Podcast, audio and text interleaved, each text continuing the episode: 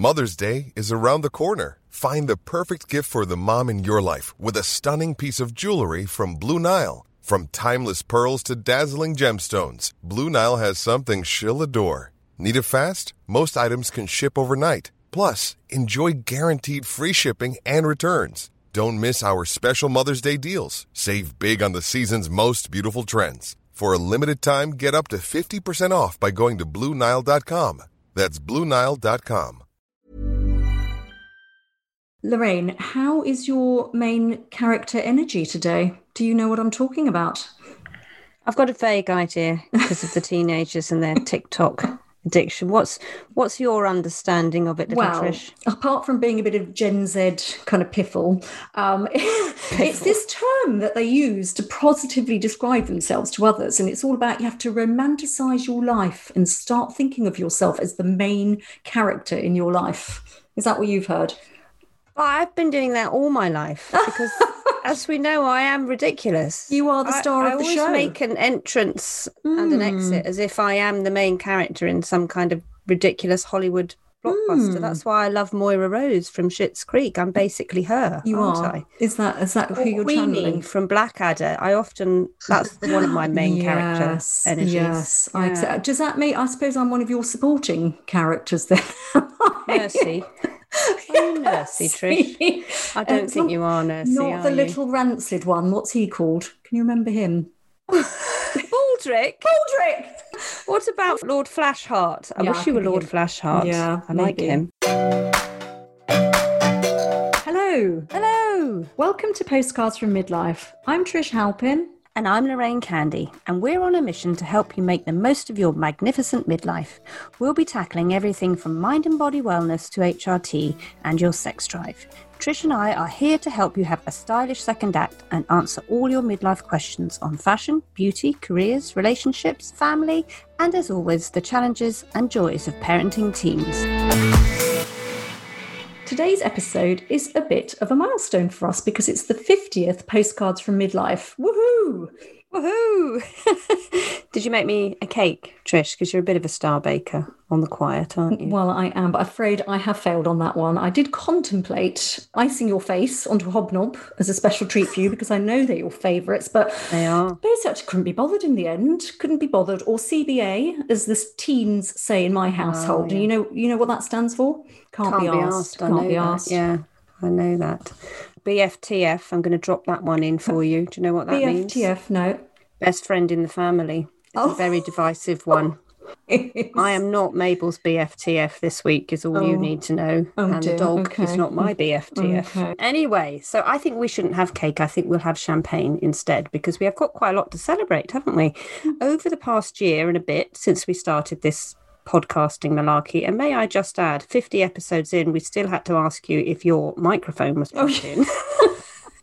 we, we have spoken to the most incredible midlife women and a few men, and we're going to be jibber jabbering about some of our highlights in a very short while. And our 50th guest has a lot to celebrate too. She's the best selling writer of a book that Lorraine and I both loved and were actually reading when we began plotting this podcast Yes. back in 2019, weren't we? It was Lisa Taddeo, and that book was called Three Women. And it was the stories, they were real life stories of the sex and romantic lives of three American women. And it put female desire firmly in the spotlight. I mean, I can't recommend it highly enough. And now she has a new novel out called Animal, which is another landmark for women because it explores rage and the impact of trauma as we go through our lives. Well, I loved Three Women. If someone asked you the question, which book do you wish you'd written? I think that would be hmm. the one that I would answer. And I loved it so much when I saw it on a proof before it came out that I signed Lisa up actually as a columnist at mm. Style magazine. And it was Yes. quite a hard sell into the editor at, at the Sunday Times, yeah. Lisa Taddeo, especially when I explained what the book was. And um, I think probably one of the highlights of the pieces she wrote for us was the politics of anal sex, which I count as quite an achievement to get in the Sunday Times. But Well it re- she really does nail it with Hmm. desire and women and loss and everything that we go through is absolutely gripping. Mm-hmm. Now, I've got something else that's been gripping this week. I have Mm-hmm. been on a roller coaster. That's a pun, Trish. What do you think I've been doing? Well, I know. Shall I spoil it? Do you want to tell them? Yeah, go on, spoil it. Yeah. Uh, You, you've been trying hair rollers, haven't you, for the first Oh, time in dad joke. ever? Yes. Well, it's taken me five decades to uh, give them a go, and I only discovered them by accident, which I will go into later. Yeah, because you're you're going to have to contain your excitement for a little bit longer until the tried and tested section later in the show.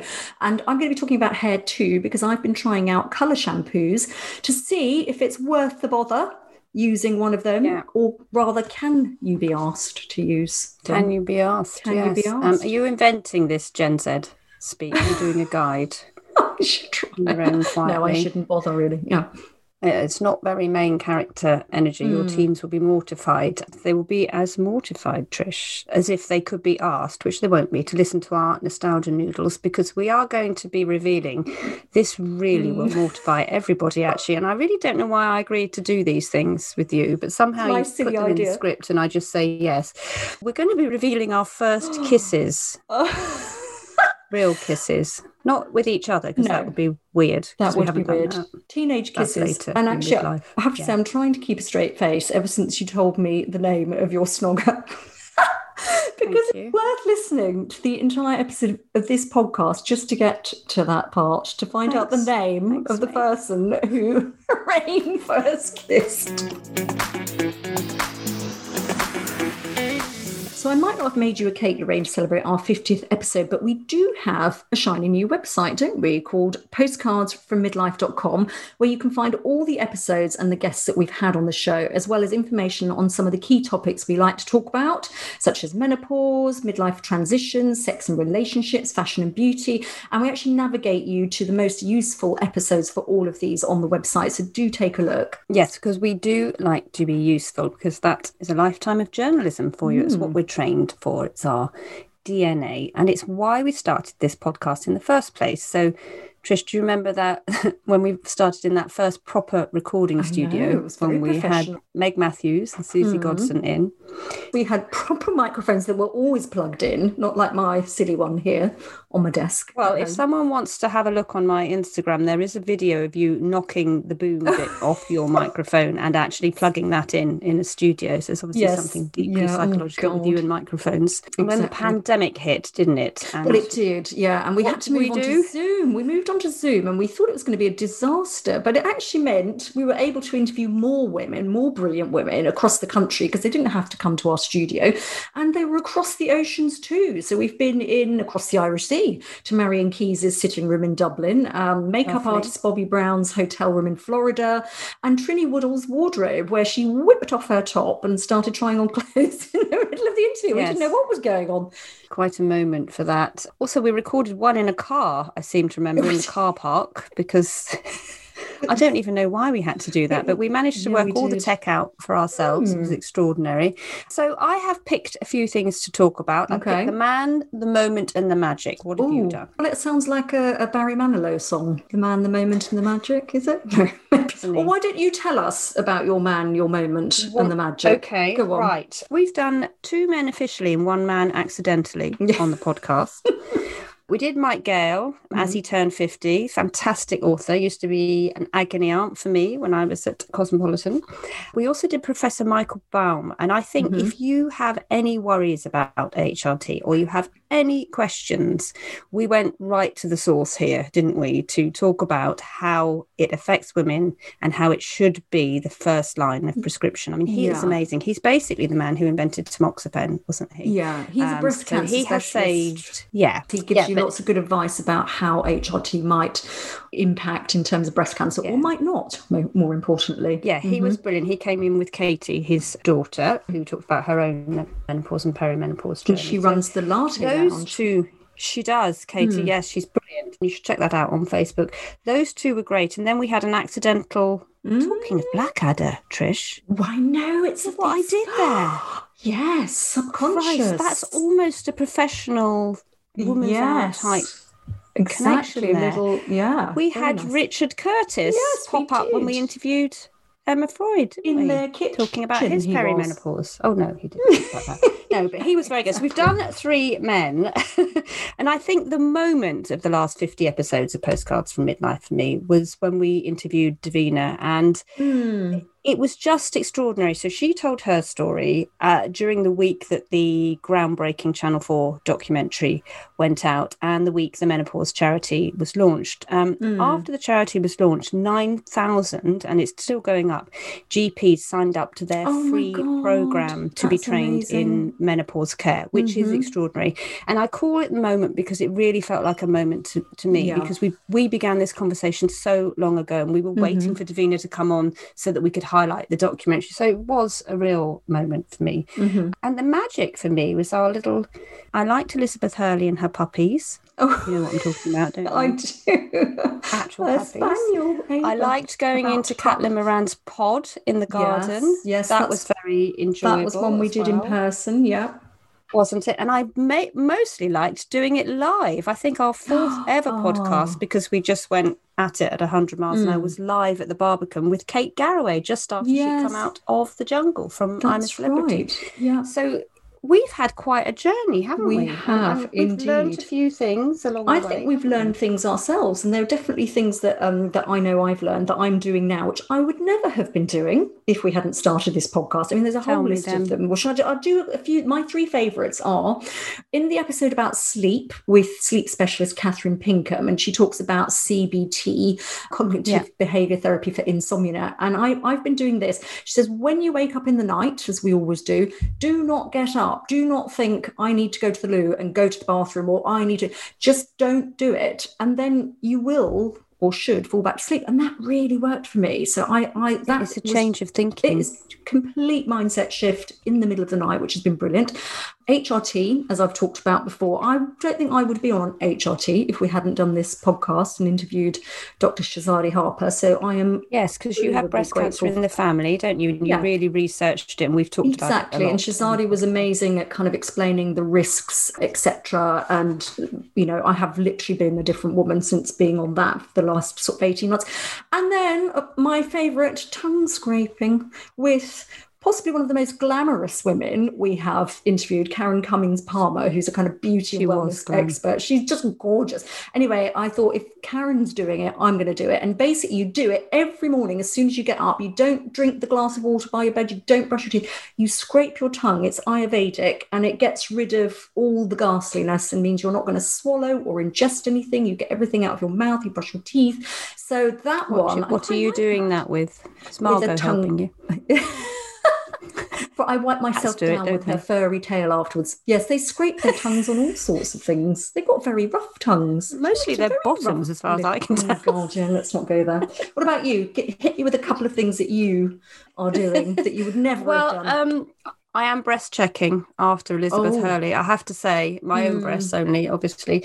It really has to be done, and yeah. it's just something you forget. I learned all about progesterone. Mm. I hadn't really worked out how to take it, why to take it, and I've learned that from Louise Newson when mm. she hmm. came on. Also, retinol when we oh, had the oh, beauty guru yes. Caroline Hirons on, mm. she talked a bit about retinol, and I did some investigating, and I do put it on overnight now, Trish, which mm. is why I look two years younger than you. You do. You are looking very fresh faced, very fresh faced. but we have got lots more exciting midlife guests lined up um, over the coming episodes. So we do hope that you will stay listening to those. And also do check out the website for any of those ones that maybe you haven't listened to before, because there's just like, if we wrote down all the information, my goodness, we covered just, everything like Encyclopedia Britannica for midlife women. Very good. But right, dream guest, come on. I know you've got one. Well, you know who I love, and yes. um, she has talked quite uh, openly about her menopause um, in the White House. Oh. I mean, imagine going through the yes. menopause in the White House with Barack Obama. My dream guest is Michelle Obama, oh. and I won't oh, stop till she no. is either on my Zoom or I am sitting quite close yeah. to her somewhere in a studio worshipping yes, her. Would be so nice. Who's your so dream nice. guest? Well, I'm going for Kate Winslet because I oh, just oh, loved it so much, and I heard her on the radio this morning, and she's just so good on midlife women and being kinder to ourselves and being okay with our bodies and being and just being just generally brilliant and doing that mad Pennsylvanian accent. We could get she has she's the kind of character Lisa Taddeo would write, isn't yes, she? She is actually, yes, but with a bit more sex, I think. Yeah.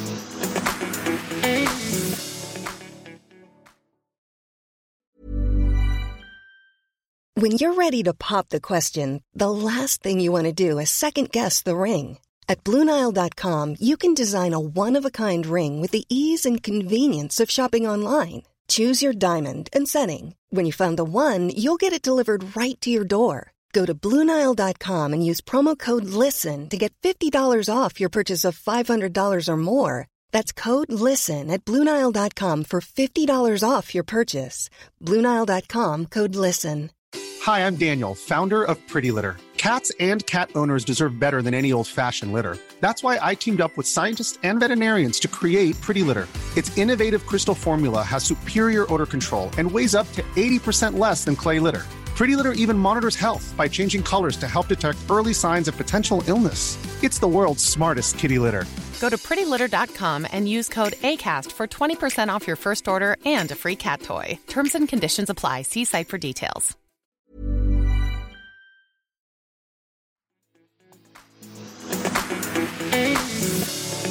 Lisa Taddeo is an American journalist and best-selling author whose debut book, Three Women, was a profound investigation into female desire that had both readers and critics equally enthralled when it was published in 2019. Her new book, Animal, is her first foray into fiction and is an erotic emotional thriller encompassing female rage, passion, trauma, and loss.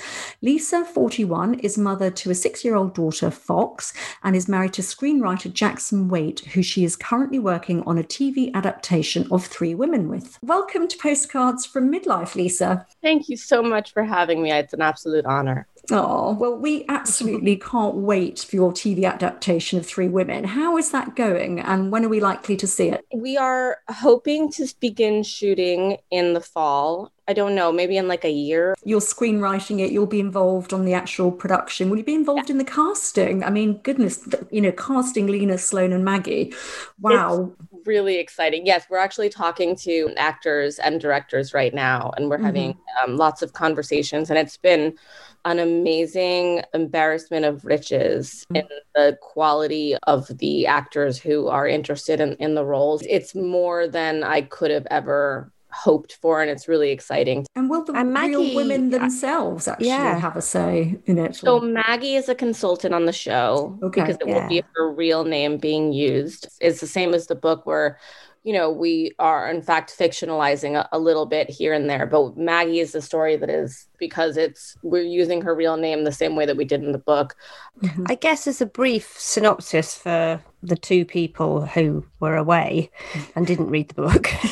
Sloane, Maggie, and Lena are three women you followed really after a decade of journalism tracking women to talk about desire. There was a court case with Maggie because she allegedly had a relationship with a teacher. Sloane was an extraordinary woman whose husband liked to watch her have sex with other people, male and female. And I guess Lena, uh, she resonated most with me in a way, and I felt her story was so extraordinary because you sort of went on some of her assignations with her boyhood sweetheart because her husband had said to her he didn't want to kiss her on the lips anymore. So if you haven't read the book, that's the synopsis. So I mean, I should imagine the actresses wanting to play those women would, would be amazing. We're in a glowing time of TV talent at the moment, aren't we? Is Kate Winslet in there? Is that what you're telling me? Nicole Kidman? I, I mean, I don't know what I will. I will tell you offline. yeah. so exciting, so exciting. It was such a sensation, the book, but it really resonated with women. And what's the feedback been over the last year or so with it? Because you're still getting feedback. What have women told you it's meant to them? I can't tell you how gratifying it is to not even for the book to have been successful and and you know to continue to, sell which is more than i had ever expected and hoped for. But on top of that what i really was not at, even more so unprepared for was the amount of people that had been touched by it and not even me my book but these women's stories and, and their bravery in speaking and hearing from people who felt seen because their stories felt reflected or refracted in some way by these women even if you know the women grew up in entirely different socioeconomic areas different races. You know even if a woman was in love with a man but a reader identified as a lesbian lesbian, the amount of sort of connection to their stories has been so amazing. You know, I mean, there's obviously a lot of things that I wish I'd done differently or there's things about telling other people's stories that's difficult because it's telling someone else's story it feels for me at certain points like a betrayal. But when people say things like reading about Maggie's story saved my life and stuff like that that's been the kind of stuff that has made it feel so worth it. But it really opened the door to a huge number of debates about female desire and lust and how we feel it and how our lives are affected by it before we feel it and the awakening actually for some of the women. So what have you learned about that? You know i think that one of the things that we have been so with the me too movement and and we have been so good at, at talking about what we don't want to hear or feel from men. But i do one of the things i was feeling when I was writing the book and even after and, and and the sort of the now of it, it feels like we still excoriate women for wanting the wrong man or having the wrong desire, wanting career over family or family over career, whatever it is, wherever we are in the world, we are in these little pockets of judgment and we judge each other for the things that go against the kinds of strictures of our communities. And with three women, what was important to me, Lena's story, for example, the, the woman in Indiana who had a liaison with her high school boyfriend, what I wanted to show, what was so important to me about Lena's story in specific was look here, this woman is going after this man who is also married, and he wasn't treating her beautifully, let's say. Mm-hmm. But she was so into him and, and and not so much into him but into the space that he filled in her that had never been filled. And i think that to judge what that thing is that we go after it, it just makes it so hard. Let's say we like someone who doesn't like us back that's hard enough to deal mm-hmm. with that emotion. But to have our friends and sisters and colleagues and whomever say oh you can't like that guy you know to have women being aggressive towards other women about their desires i think is really wounding. Before you sort of wrote the three stories you talked to an awful lot more women on this project because i think the three women are in their 20s and 30s is that right? Uh, did you talk talk to women in their 40s, 50s, and beyond, I think the idea of where does desire sit in those midlife years and how do we stay true to our feelings and emotions and don't just bury things and ignore them for an easy life. Yeah. Well, Sloane was in her 40s. I did. I spoke to many women. There was one woman who I was speaking to who was in her 70s. She was a widow, but the real love story she had lost was like the first man she had been with. And she was somewhat reconnecting with him, but she also went, I don't know if you guys have it in the UK, but we have something called Our Time, which is like mm. match.com for, I, I think it's like starting at 50 maybe, but okay. uh, she was meeting men on our time and going on dates with them and it was really really interesting and it was its own story eventually she was one of the people who started to get nervous about how much of her life was kind of going to be out there so mm-hmm. she was one of the people who wanted to pull back and, and wanted to take sort of things out, but I couldn't take stuff out of her story without kind of not having a, a reason for the story yeah. to be I think women in midlife, there's that reawakening, and we always talk about it. It's, you know, women in, in their 40s and 50s and, and beyond. I feel like we get to this place where we are finally all of those years of like of being worried about about all these things and the way that we look and all that. It's mm-hmm. kind of you're kind of like, ah, oh, whatever, you know, mm-hmm. like it, it's just like this feeling of whatever. Yeah there's a, such a power in the not caring and the power comes as our society is telling us that we need to like you know use this cream and that filler and, and all, all that to stay looking like the people we were when we didn't have that confidence. I do find it really compelling especially with women older than me just to hear the sort of paths that things take and the the loosening of one's strictures on their own mm-hmm. selves i think I, I, think women certainly from the, some of the women we've talked to and interviewed who are starting in new relationships have a kind of sexual awakening in midlife because you might look back and think have i had enough sex did i have good sex mm-hmm. right why have I only had sex with one gender? Because you question everything, I think, yeah. when you hit about 45 I'd be interested if the lady in her 70s had had any kind of sexual awakening, because I think Gen X are having that. you know, we're in our early 50s now. And yeah. I think we've lived through a time when we look back and think we weren't as constricted as our parents around it. Mm-hmm. Right. But did we have enough? did we do enough? Did you hear that from the women that you talked to, or particularly the lady in her 70s? It's intriguing. Um, yes. I mean, I don't know if she said it specifically that way. There was definitely this kind of like, oh, I think especially when you've spent a long time with your children, you know, and yeah. then your children are suddenly leaving the nest and you're like, oh man, I just gave you all these years. Sloane, in a sense, was having a sexual reawakening. That's kind of what made her feel okay about what she was doing. It was like she was already doing this stuff, but she was feeling weird about it. And then she had this awakening and it made her feel okay with it. What have you learned from writing a book about desire? How has it affected your own intimate relationships? It's made me feel infinitely less cool than the mm-hmm. people that I've talked to. You know, when you write a book like this, or when you write any kind of a thing that deals with a deeper, granular feelings, people will come up to you and, and talk to you freely because they feel like you you get it and you're not going to judge them. And it's really interesting to hear people who I would never have imagined having the sorts of adventurous sex lives and desires that they do. And talking to them, I'm just like, oh, wow, I feel like almost everyone in the world is more exciting than me of all the people that I've. I don't know if I'm in tune with my desires and needs. It's never too late, I guess, to think about what your desires and needs are. But I do think when you're in a long term monogamous relationship, you don't think about it. You don't even think about maybe your emotions around sex and, and your emotions around desire. I mean, what do we do about that? I don't know. Um, the other day, I was like, I need to lose weight, but I think the only way for me to do that is to have an affair. because you have to keep taking your clothes off. Yeah. Yeah, I'm like, I'm sorry, but I just don't know how this is going to work. You're like, you make me feel too secure. And oh. it's interesting. I think that Esther Perel is mm-hmm. an absolute absolute dynamo of of understanding. Specifically i think she's amazing with midlife. You know one of the things that she says you know we're in our 20s and 30s and whatever and we do the you know like oh is he going to text back? Is he going to oh what if he does like that's sort of that anxiety. We think we don't want that anymore.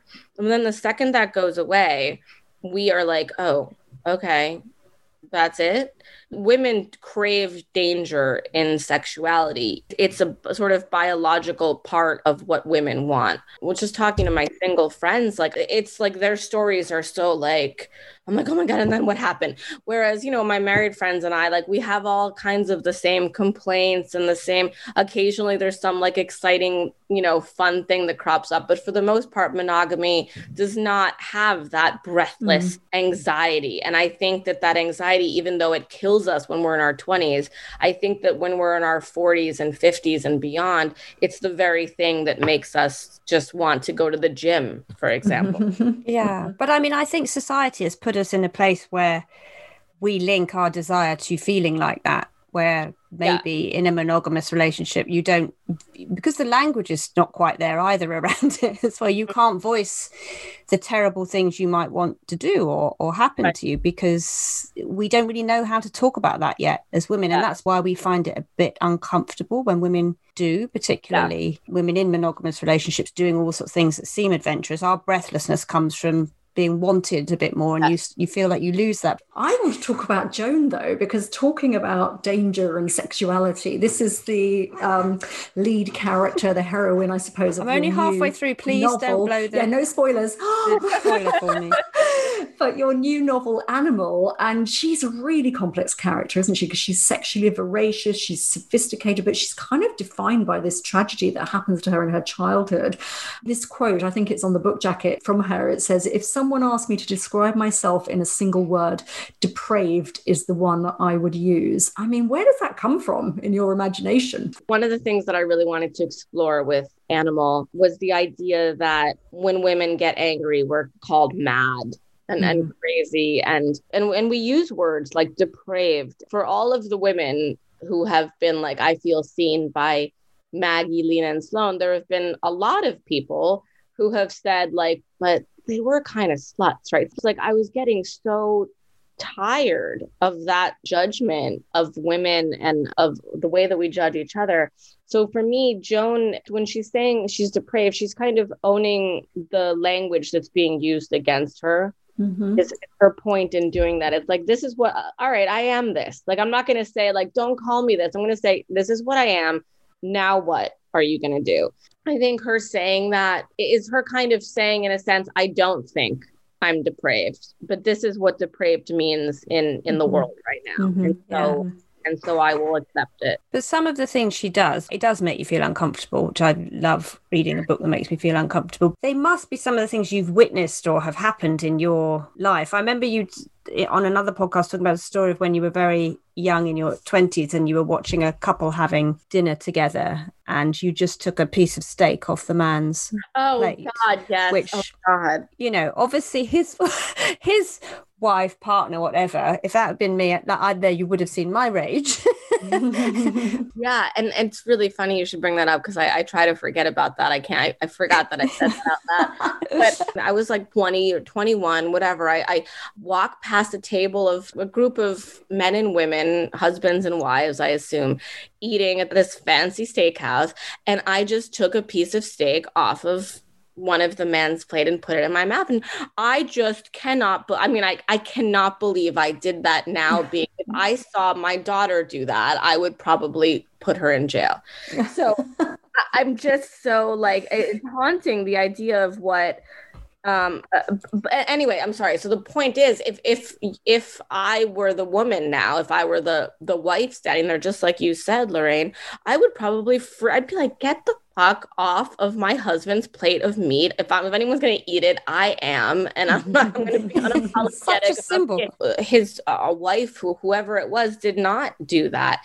And if she had, I probably would have walked away from it and told the story at least for the next three or four years. Like, oh my god, and then his crazy wife got angry, and it's just so funny that we we are in these places and. But she would be crazy. You would say crazy wife. I mean, I that's exactly how it would end up isn't it? I would have at the time for sure, because that would have been my power in it. My power yeah. would have been to be able to say that about her. Mm-hmm. And to be like, oh, her husband would have liked me to keep eating his steak, but she's crazy. We're always trying to protect our places of power by putting down people in the place right beneath us at whatever time that is. And I think it's it's survival, but it's really dangerous and, mm. and it, it doesn't age well. No. it's an actual recognized medical symptom of the perimenopause, this kind of uh, lack of estrogen in the brain. You do not have as much control over your rage. And the rage is infuriating. And we've both had it. You know, we've both had it to the mm. point of mm. throwing things and yeah. stories we've told many times on the podcast. Are you aware of what's coming your way? Because you're 41 now. Mm-hmm. Um, I just think it would be fascinating for you in that stage as someone who chronicles the changing yeah. emotions of women. I mean i don't know. I don't think we can know what to expect until it happens. I will say that i am given to tremendous bouts of rage since i've been in my 20s so I am worried uh, have, hearing you say that because I, I can't imagine how much more I could. I was telling this story the other day. You know, I work from home, and now with my with this book coming out and with the stuff I'm doing on Three Women, the show, and so you know, I have like 10 meetings a day. I, mean, I live out in the country, so, but a lot of people out here who are out here full time either don't have jobs or, or whatever, but I do. And I understand that a lot of the people who kind of come to the house aren't used to that. So I put up a sign that says, you know, in meeting, please don't knock, or, but this is the country and people don't, you know, then they'll just come around to the window and like, you know. so anyway, I had this note up, and this man who was working on uh, our well rang the bell, even though I had a note up, and then also proceeded to cut my internet line. And I just went out there and I was like, like super loud, screamed it. There were a bunch of people in the yard, like working on the well. My husband's out there, and I just screamed at the top of my lungs and then closed the door and went back inside. Like I just needed everyone to mm-hmm. know that I was very angry. and my husband comes in and he's like, Are you crazy? And I'm like, No, in fact, I'm depraved. I think that, you know, having lost my parents when I was young you know it was it was very hard for me i think it pretty much kicked off a, a pre perimenopausal mm-hmm um, mm. early in my life. So I'm I fear for what my husband will have to deal with as it oh. as it gets worse. You lost them in your twenties, didn't you, Lisa? Mm-hmm. Any time's a terrible time, but I've read that you've said that you're wildly fearful about life and in death. And I think that's part of what animal comes from too, is this mm-hmm. sort of like I never feel secure my life were safe at all at, at, any juncture. It's always a balancing act of me trying to sort of move through the day, even though I'm in the middle of crippling anxiety. So, mm-hmm. you know, and I think there's a lot of rage about that. There's anger whenever there's a why me aspect, right? Mm-hmm. It's like, mm-hmm. why do I have to be riddled with this crippling anxiety? And you walk around and, like, you know, sometimes it's a sunny day and people are happy, go lucky, and you're just like, what the, you know, there's just like mm-hmm. anger about that. Mm-hmm. I mean, not to say that I'm upset when other people are happy. One of the things about the pandemic that was interesting is like, I felt like all of a sudden everyone was in my zone Mm-hmm. And they were like, oh, this, oh, you know, like all Eeyore. And I'm like, oh, this is my standard operating oh. procedure. do you get um, therapy or do you take antidepressants? How do you deal with crippling anxiety? You know, I've been in therapy a lot. I'm not currently this moment in therapy. And I'm going to say the most awful thing. And I don't currently have time right now. I know, I know how stupid that sounds. I have a psychiatrist who prescribes medicine, but he doesn't, he's done talking to me. He said, I have some of the worst he's ever seen. Mm. Um, so, what happened was I started taking Prozac and I started taking it like a, a pretty normal medium dose, but it started, it made me so tired. It made me feel like 20 to 30% better. But around like 9 p.m., when I should have been continuing to work, like after my daughter goes to sleep, which is really, you know, the time that I work, I was getting so sleepy and also getting the, you know, what Prozac is supposed to do the, ah, fuck it, worry about it tomorrow kind of a thing. So, you know, I called him and I'm like, yo, my career is going to go down the tubes if I keep trying to get better. like at being not anxious. So we talked a lot, and I'm trying to find uh, that sort of middle ground where mm. the anxiety is less. I have very crippling OCD, mainly is linked to a hypochondria. You know, mm. I'll just mm-hmm. keep looping the same mm-hmm. thought so it, it's kind of a balancing act of part of what enables me to do work and to be and to have the sort of thoughts and whatever I, I have is because I have this like looping brain mm-hmm. that's like sick.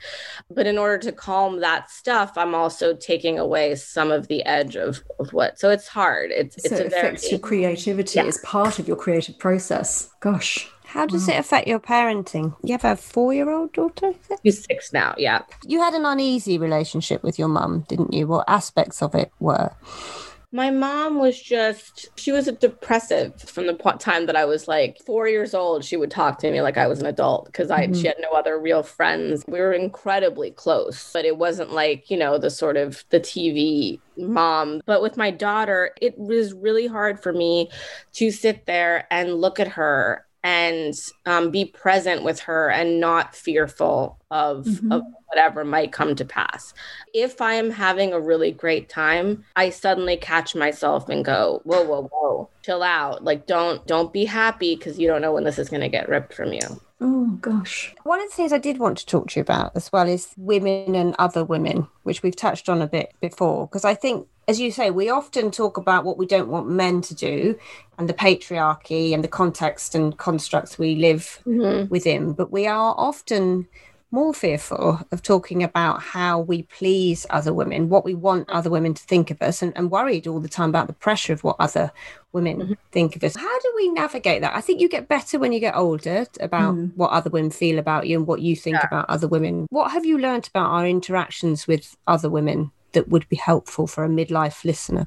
I'm, I'm still learning and still trying to understand. I think it has so much to do with kind of the way that we were parented and raised ourselves. And yeah. for me, I felt like I was always taking care of my mother in a sense. And I did not have to take care of my father at all. And he was, I always, my father's love was very like secure for me. So with men, I find it so much easier to tell men how I feel. It's not that I prefer being friends with men because I, I find women on the whole to be more complex and, and interesting when you get down to it. But I find it easier to be friends with men. I, I find friendships with women, I'm constantly trying to walk this tightrope of not offending and being the right amount of supportive and not being too didactic. I think we all feel that though, don't we? Hmm.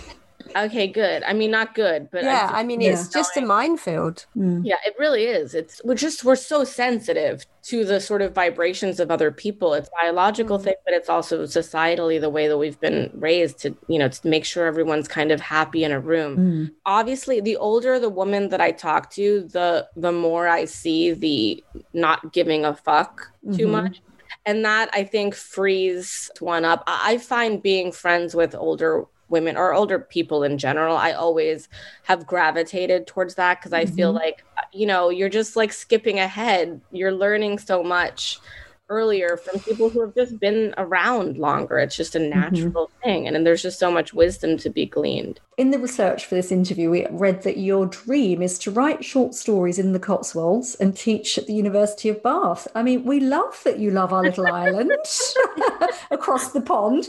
Tell I, us why. Why do you like the UK? I've been um, an Anglophile since I was mm-hmm. a child. The people in the UK, I just feel more connected to than I do to American.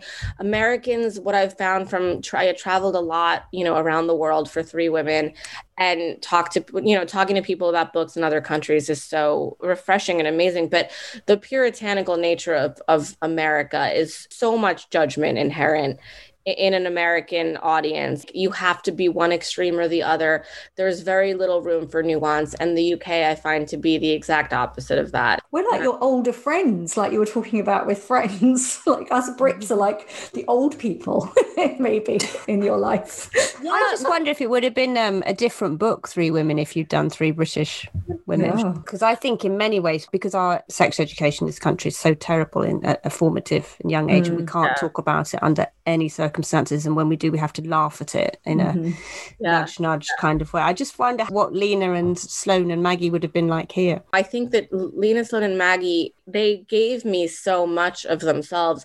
And it was very rare here in the US. I feel like in the UK, yeah. I would have found more people to mm-hmm. give me that much frankly. Mm-hmm. Well, Possibly. that's that's yeah. one for the list. Then we want you to write that book. So, what is happening next? We've got Animal, and you've got the TV program. So, what what next? Are you writing a book as we speak? Yes, I am going. To, my next book is going to be a sort of reported memoir on grief. Wow, that will be very useful for people. So that's mem- mm-hmm. talking to people about their experience. Yeah, and my own too. So yeah. it's sort of oh. Well, we really look forward to that and the TV show and everything else and finishing our copies of Animal. Very exciting. Thank you so much. It's so early there. Thank you for taking the time oh, to talk please. to us. Thank you, Lorraine. Thank you, Trish. This has been absolutely, I love this show and I love everything you guys do. And I'm really grateful and honored to be on. So thank you. Thank you.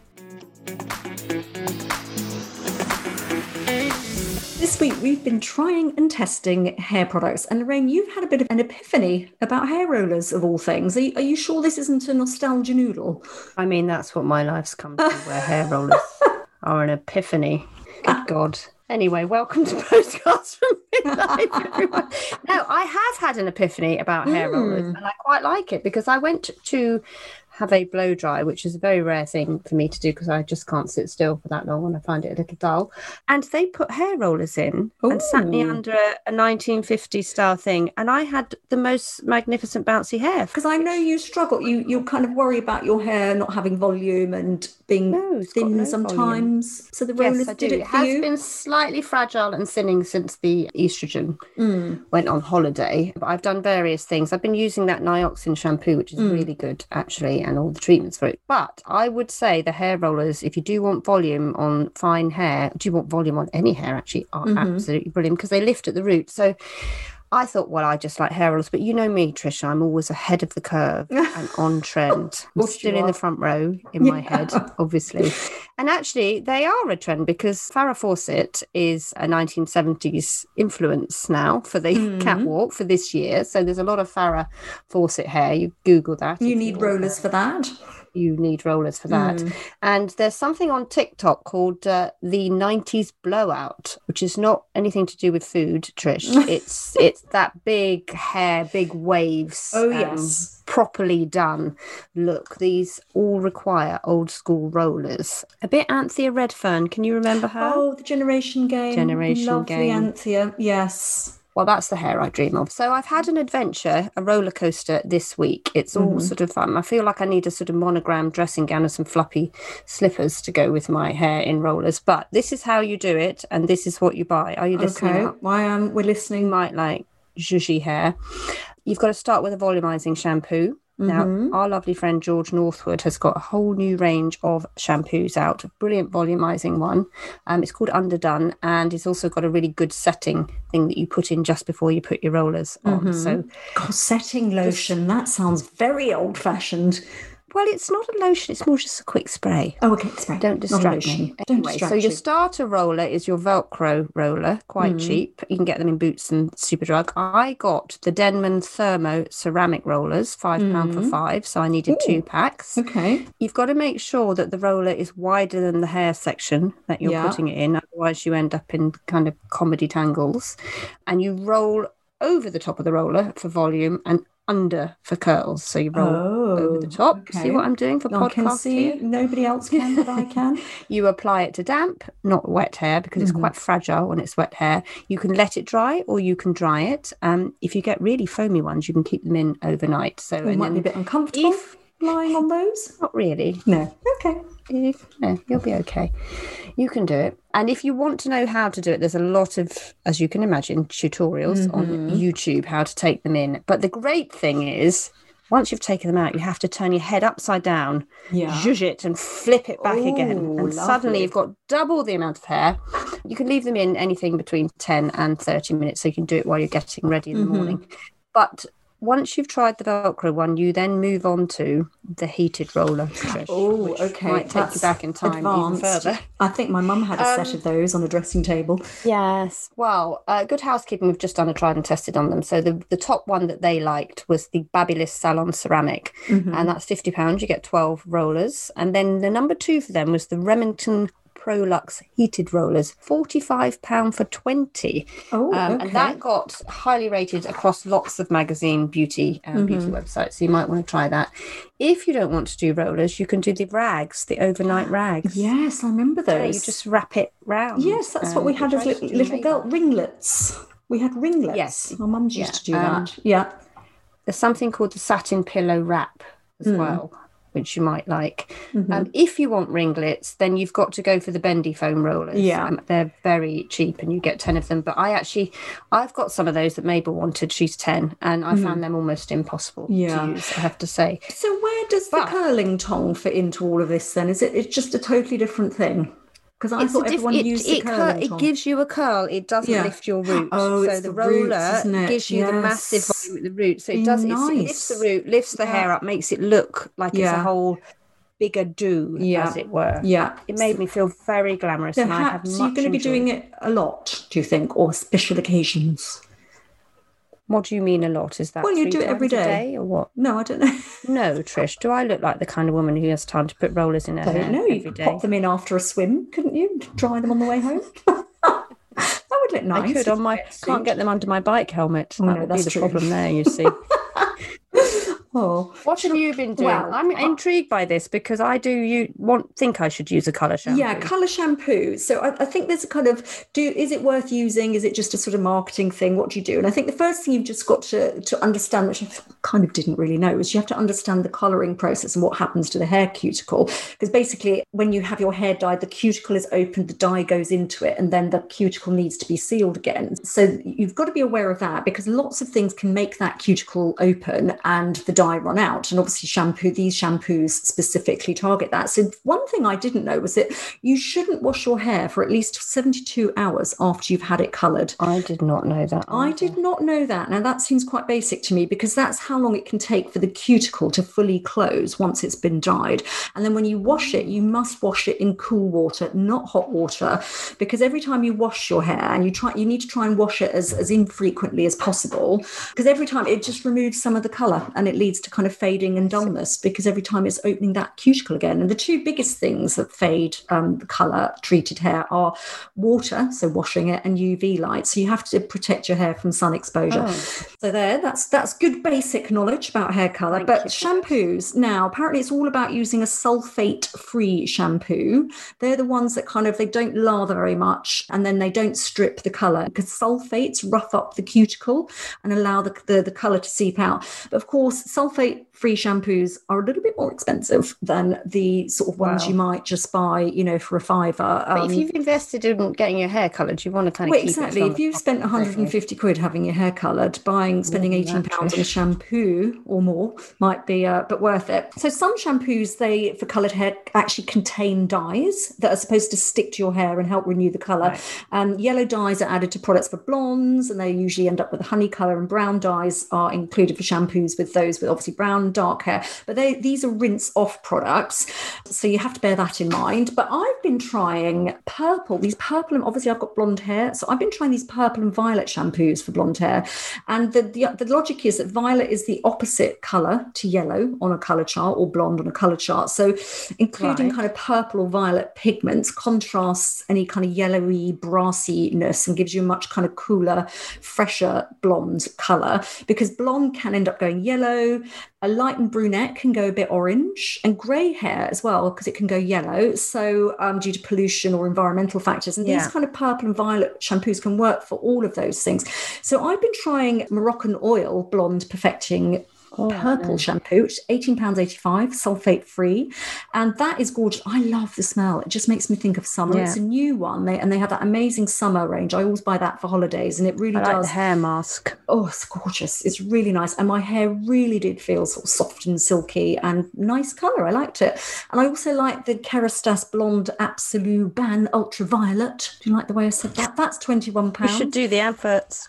Booking now for voiceovers. But that was another really lovely one. And what I really, again, similar kind of effect, soft, silky, lovely, happy with the color, but it smells like one of those diptyque candles. It's absolutely gorgeous. It's very, very nice. Mm. But a good all round color shampoo is uh, one of my favorites, whether for whatever color you've got. So, not necessarily these purple ones, putting violet pigment in, is the Rita Hazan New York True Color Shampoo. You, of all people, must know who she is. Do you know who she is? No. Okay. She's J Lo's hair colorist. What? And she turned. How Beyonce, do I not know this? She turned Beyonce blonde. She does Mariah Carey. She does all the divas. She invented. Why do you think I know about divas? Say. Well, yes, I wonder. It's all coming back round again, isn't it? To you, yes. as always. but she has a, a, this shampoo that's twenty one pounds, and you can use it on any color. Again, sulfate free. It's just gorgeous. It's really nice. And just to say, the advice is if you're using a color shampoo, you should still do a hair mask once a week. Try and wash it as infrequently as possible.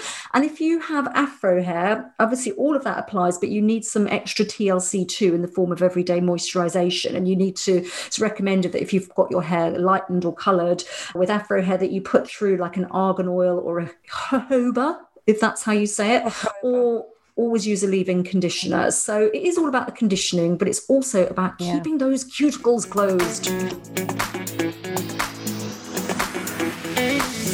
It's nostalgia noodle time. And with all that chat with Lisa today about female desire, we thought we'd look back to our first ever kisses. Lorraine, come on, tell them, tell them the name. Who did you first snog the face off? Vernon. Who calls their child Vernon in the, I suppose, what would it have been, mid 80s, 84, 85? I mean, it's a serial killer's name, isn't it? Uh, oh, tell us about Vernon. Actually, in a Cornish comprehensive, it's not right, is it? well, maybe it's a bit before. I think it was junior school was my first. Really? Not a, oh, not a snog off, snog off. Yeah, early starter, Trish. Mm. I'm a bit younger than you. Remember, some slightly different. Oh yeah, um, different different generation. Yeah, that's it, isn't it? Okay, so tell us the details. You're not going to oh, say anything more about Vernon in the play in the in on the field. The field. Okay, does uh, that really count? Was it tongues? What you? T- I beg your pardon. Were there tongues involved? Was it a French kiss? Do you remember French kissing? Ooh.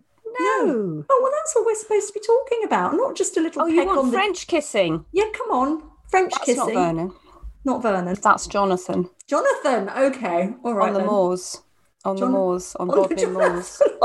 Very Daphne du Maurier, isn't it? Well, when you grow up in a oh. small, Oh. tiny village, there are very few Oh. places without a bus stop. There are Right. very few places to go to snog. But he was my first proper boyfriend. Oh right. Okay. So it wasn't just a snog Yeah. and snog and run situation, which mine was. Well, yeah, it was a bit like that, really. When I say proper boyfriend, it was the first boy I had a proper kiss. with. Yes. I don't think we went anywhere or did any boyfriend girlfriend. no, because there was no nowhere on the But bus Vernon was my much younger first kiss. Peck, I Oh. suppose you would say. And I suppose you What still about you? remember. Well, mine was I was about I was quite old actually. I was about 15 or 16. It was at the Church Hall Disco, Sunday night. It was called Family Circle, the disco.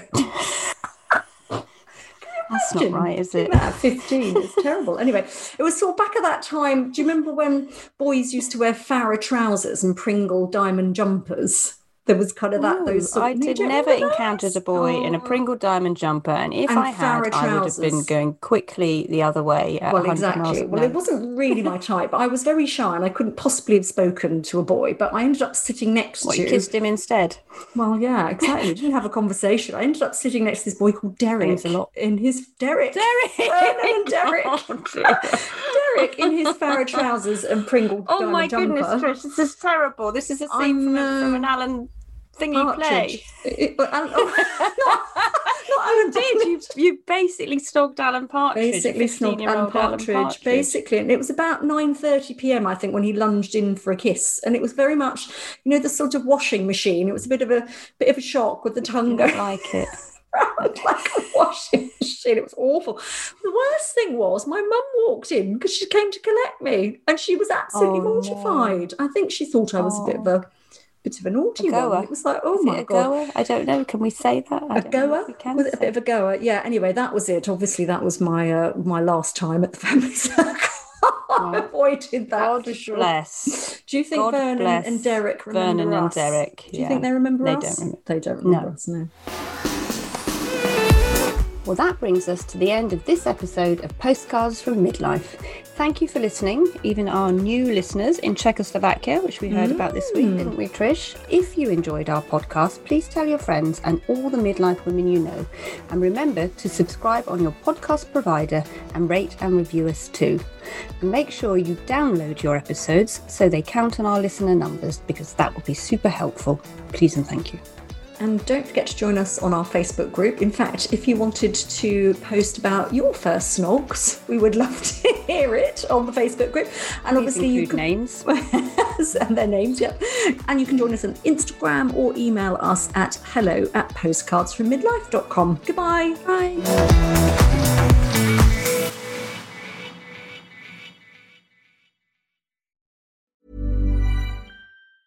Planning for your next trip? Elevate your travel style with Quince. Quince has all the jet setting essentials you'll want for your next getaway, like European linen, premium luggage options, buttery soft Italian leather bags, and so much more. And is all priced at 50 to 80% less than similar brands. Plus, Quince only works with factories that use safe and ethical manufacturing practices. Pack your bags with high-quality essentials you'll be wearing for vacations to come with Quince. Go to quince.com slash pack for free shipping and 365-day returns.